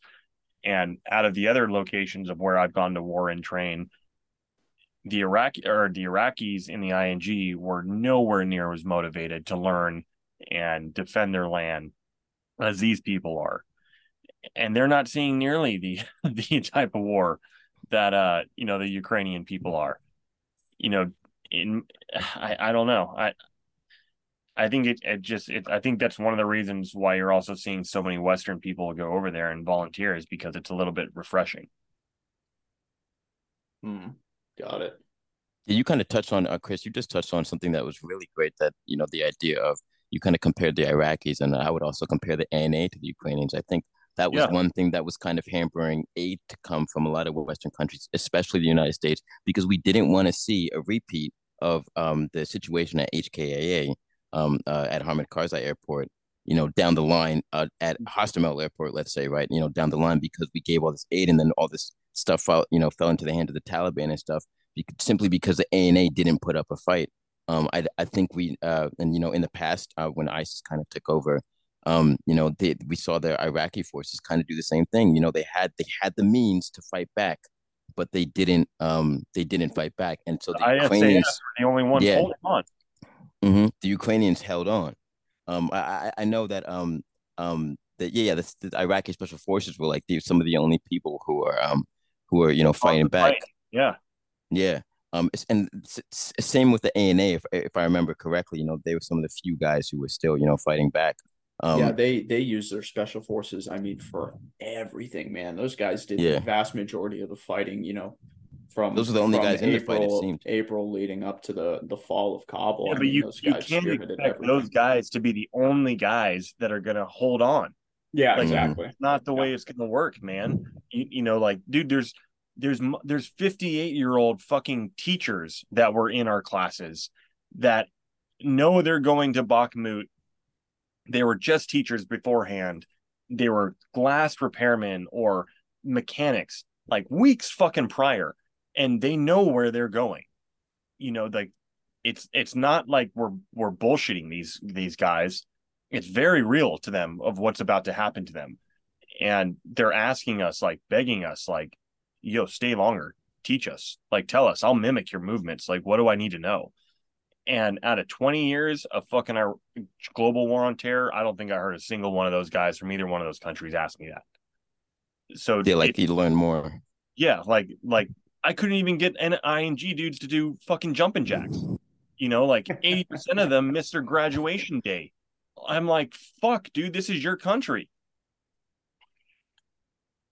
You know, and it's it's just I don't know. Like the the civilian populace in our country is very quick to judge that of what we do and and and see all this and expect things to happen certain ways when they've never experienced it, touched foot on it, or ever been in those countries in any way, shape, or form, or probably even spoken to anyone from those countries.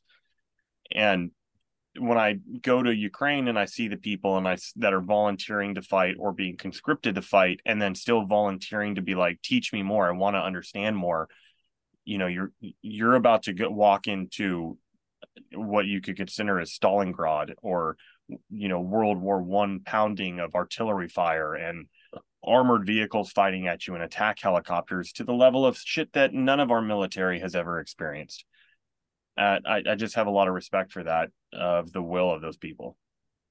Yeah, exactly, and, and they're will to hold on because um, it alluding to the what we were talking about just before, uh, right before, um, we we kind of got into the ANA and stuff, right? But the Ukrainians fought back, fought back decisively without all this aid first. The aid, you know, I know they had, you know, they had some of the man pads, they had a lot of um, uh, javelins, but you know, it, that was kind of it. It was like ATGMs, ammunition, and and and manpad ammunition and manpads. That was kind of it. They didn't have you know these strategic assets or anything like that. They didn't have the influx of armor and things like that. They Mhm. fought back with what they had, with what they had been taught since 2014, with that knowledge.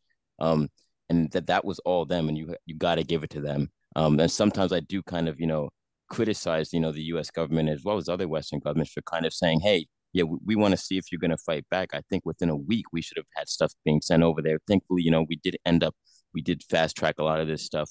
But I think within the first couple of days, once it became clear they weren't just going to immediately roll over, I think you know we should have been all in. But you Yeah. know, that's you know you can't uh, look back too much in the past and try and change it. But you know, the best thing we can do is look to the future and try and uh, change our policies and things like that in the future.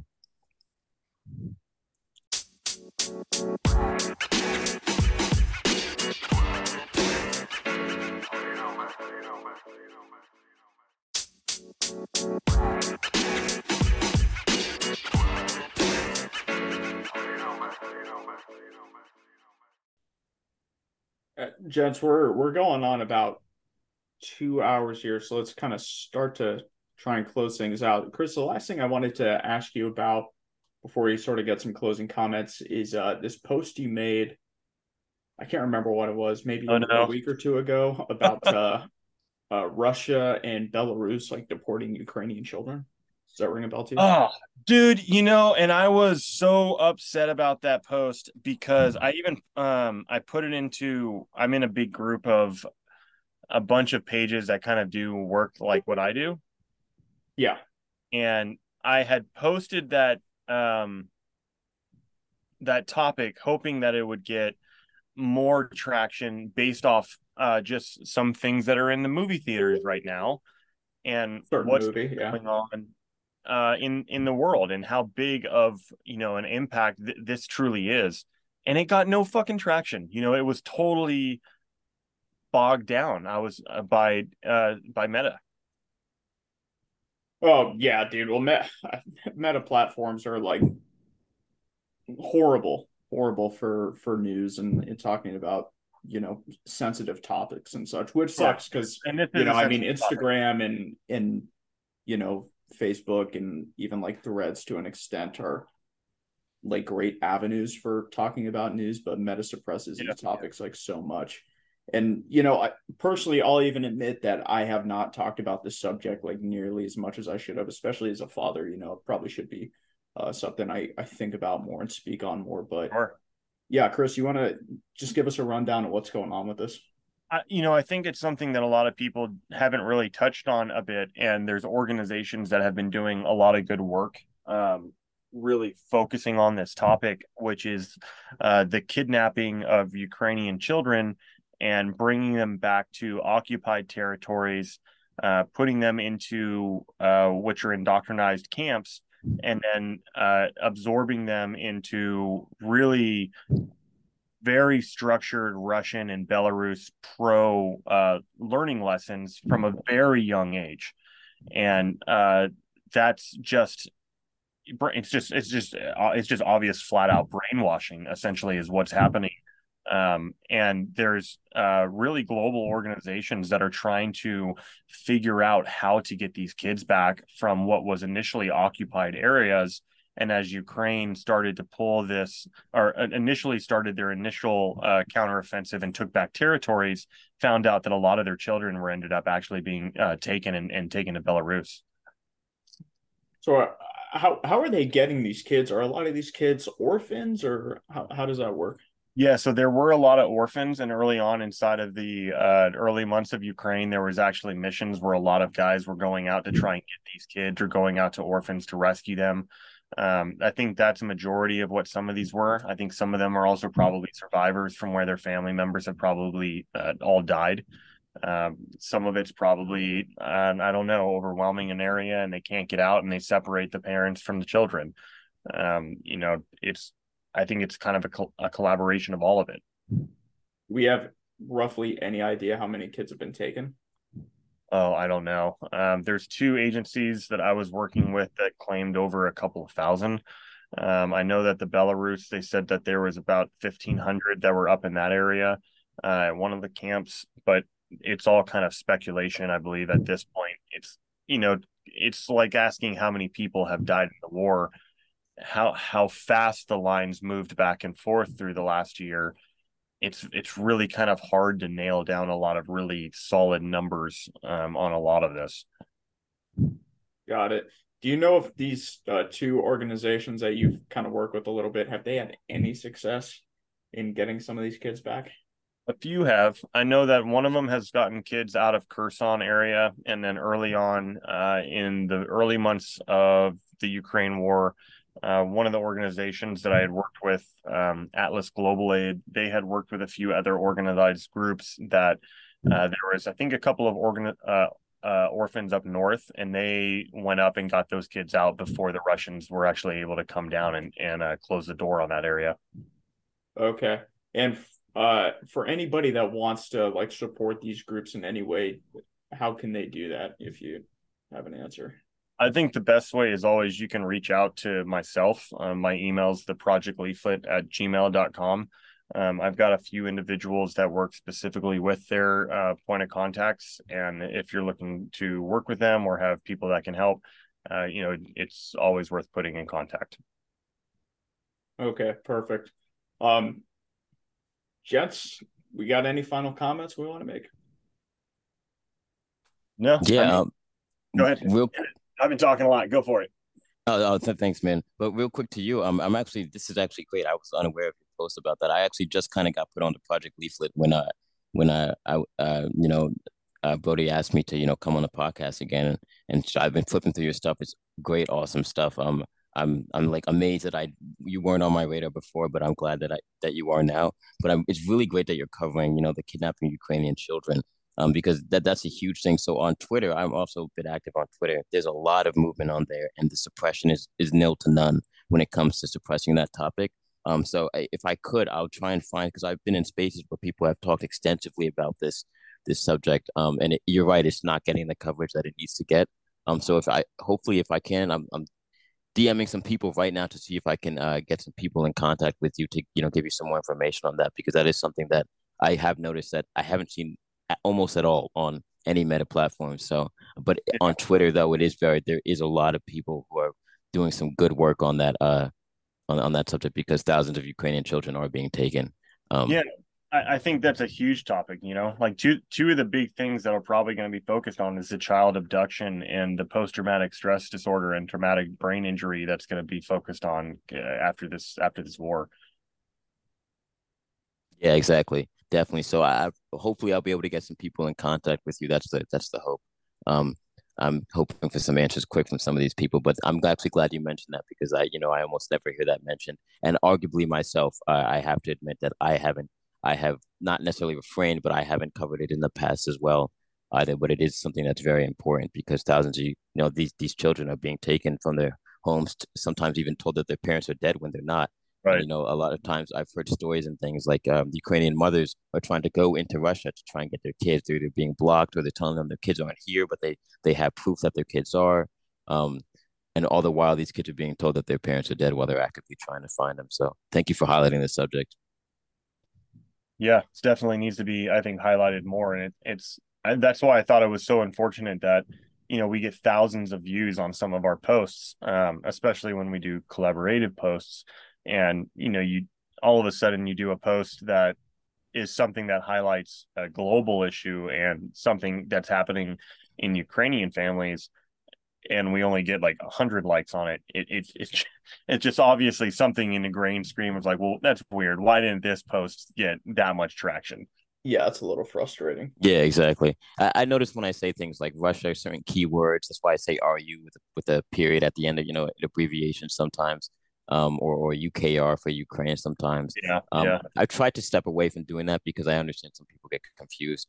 Um, and my page being being kind of from the civilian aspect of my page um, is supposed to be as digest easily digestible as possible. So using uh, abbreviations that may seem you know commonplace to you know the three of us may not be seem commonplace to the you know the mom at home you know watching her kid trying to figure out what's going on in Ukraine. So mm-hmm. Mm-hmm. yeah. Yeah, you know, and I I do actually uh have a list of like acronyms and like commonly used military terms that I do need to be better with updating. Like I do need to put more time into that. But if you guys want, I could actually add you onto that. It's just a Google Doc and mm-hmm. you could kind of like share that on your link tree or whatever you want and that way it could oh, definitely. be a, an easy yeah, absolutely. for our viewers. Yeah, I'd, yeah, I, I got to make a link tree in the first place. and stuff too. Okay. Yeah, and I I uh, would appreciate the help updating that as well. I need to put more time into it. Oh yeah, definitely. I'd definitely be down to. And you, I have noticed though that you are like the. I'm pretty sure the only one who has that, like a glossary of you know commonly used phrases and acronyms. So and th- that has helped in handy. I have steered a good amount of people towards that as well. Yeah, oh, yeah, sure I appreciate that. Yeah, I tend to use a lot of uh, acronyms, you know, especially uh, coming from the military. So it's nice to have a a little directory for people to use. I think a good way to close though. Uh, favorite acronym uh, from the force. Mine is WISRO. What is it? Um, Wiz WISRO. What is that? It's uh, it's uh relates to reconstitution and replenishment operations and stuff like that. I'm trying to figure out. I'm trying to remember the exact okay. uh, name, but uh, um, but it's, it's a close second though would be um What's the um? And I'm losing it now. But but you guys can go. I'm sorry. I'm I'm I'm losing it a bit. BAMCIS, dude. Got to be BAMCIS. Always. Which one is that? Uh, that is like the Marine Corps' um like planning acronym for operations like begin planning, uh, arrange recon, make recon. Uh, damn it, what is this? okay. Yeah, and there's so many of them too. There's so many acronyms to get them all in your head and remember them. I know, and I'm like so far removed now, man. I've been out for like five years, so I really gotta freshen up on my. I had one that always cracked me up was when I was in when I was a young kid in Iraq. I had a, a guy working on our Stryker, and he kept cussing about Bob, and I was like, "Who the fuck is this Bob guy?" And like, what is going on? And he like and I finally asked him, and he looks up at me and he's like, "It's the bright orange ball in the sky, you dumbass." And he was talking about the sun, and I was like, "Oh my god!" And uh, I just like now, just like I always remember that, like fucking Bob, man, he's too goddamn hot. like it cracks me up that you just make acronyms about everything that you could make something about. Well, yeah, I know that the, the, armed forces make acronyms. That's one thing when I've been the more and more I learn about uh, the force and things like that, and, and you know I've been trying to delve into manuals and things like that. I mean, they're so acronym ridden, but it, it kind of helps though. I kind of see why they help. do it. Yeah, yeah it I see why they do things very quickly. Yeah, exactly. You get the gist of things. I think the all time my all time favorite one though has to be Fubar, even though that's not necessarily used to describe anything actual. Fubar. Than, but yeah. Fubar is the all time. I think that's the the all you know that, that kind of takes the king the king seat on that one. Yeah, I looked at my German dictionary and I couldn't find that in there. Fucking dude, the Marine Corps is horrible with acronyms, man. We have a German dictionary. That's great. Fuck yeah, we have this uh system. It's like a unmanned like ground vehicle system that basically they'll mount like um a missile on. Like I think they do tomahawks now, and then they do like anti-ship missiles. And the fucking acronym for this thing is ridiculous. It's like Rogue Fires or something like that, and that's the entire acronym. Like, but it actually means something, which is crazy. Yeah, like why? Yeah. why can't you just call it like a, like a, I don't know, three word acronym or something? It's ridiculous. Mm-hmm. I mean, they're pretty good though. I, one thing I got to give the force, you know, the credit with is is creating acronyms that not only have to do with the like the name itself, like what the acronym spells out, has to do with the weapon system or the initiative or the program that they're doing. But then it has it also spells out like like they'll, they'll find the words to describe the initiative, the program, or the weapon system, and make that acronym. And then on top of that, make it sound cool. I mean, I wonder if they got to have a whole acronym department. I assume. Yeah, you, I was just thinking the same thing. There's got to be like some classified acronym agency or something. Something like that. Hey, well, boys, uh, before we close this out, let's uh, get some get some ways to find you guys and support you guys. John, I'll I'll let you go first. Oh, definitely. I'm on uh I'm on all platforms. Um, I even uh Facebook. Uh, if you look up my name, uh, full name John M. Larry on Facebook, you can find me on there. My main platform is Instagram. I'm on Twitter as well. I'm hopefully trying to get a Substack moving. Everything with the same name, Defense Bulletin. Thank you for having me on. Yeah, thanks for being here, man. Uh, Chris, what are some ways that people can find you and, and support the work you're doing and just keep locked into your stuff? Yeah, most of uh, I'm I'm found pretty easily on Instagram. Um, Project Leaflet is my Instagram, and uh, my personal is of Blood and Steel. But if you follow Project Leaflet, that'll kind of take you to everything else that we do, our Telegram and um, our other works and efforts. And you know, following that, giving us a subscription or a sub on our Instagram is really helpful. It puts us back into uh, you know the, the two dollars helps put us into conflict areas to go back into the war and capture some more documentation and um, really just a share or uh, picking up a t-shirt from us to share the name. You know that that's a big thing. Just share our work. Let us let the world know what we're doing. Awesome. Well thank you guys both for being here. I actually had a lot of fun doing this. This may be like my favorite war report that i've done so far. This was a fun one. Yeah thank you guys. I know your time's important and um man i, I love talking with people and i love talking on podcasts and uh, you know, this is this is a good one. I think this was a lot of fun. Yeah, well, Thank I know you, are you're sweating your ass off out there in a trailer in West Texas, so I appreciate you suffering a little bit. Uh, yeah, that's okay. to be with us. Okay, gents. Well, uh, yeah, this is fun. Thank you again for being here. I'll I'll catch you guys soon. We'll have to do this again. Definitely. Thank you so much. Yeah, of course. Everybody, thank you again for listening to that episode. Uh, it was great to have both John and Chris on. I really appreciate uh, both their input, and I hope you guys do um, as well. You know, I really love doing these episodes, and it's good to sit down and, and talk about what's been going on and kind of give you guys uh, just a, a brief, you know, overhead view of, of what's been happening these these past couple months thank you for supporting this podcast in general. It really means a lot to me. You can find this podcast on your favorite apps Spotify, Google Podcasts, Apple Podcasts, wherever you listen. We're there. You could find us on Twitter and Instagram at Analyze Educate. That's all one word. We're also on threads at the same handle, and you could find us on Telegram at Analyze and Educate. And please consider supporting us again on patreon.com slash analyze educate or at ko-fi, ko-fi.com slash analyze educate. That is all I have for you guys right now. I will see you again with a news episode in the beginning of next week.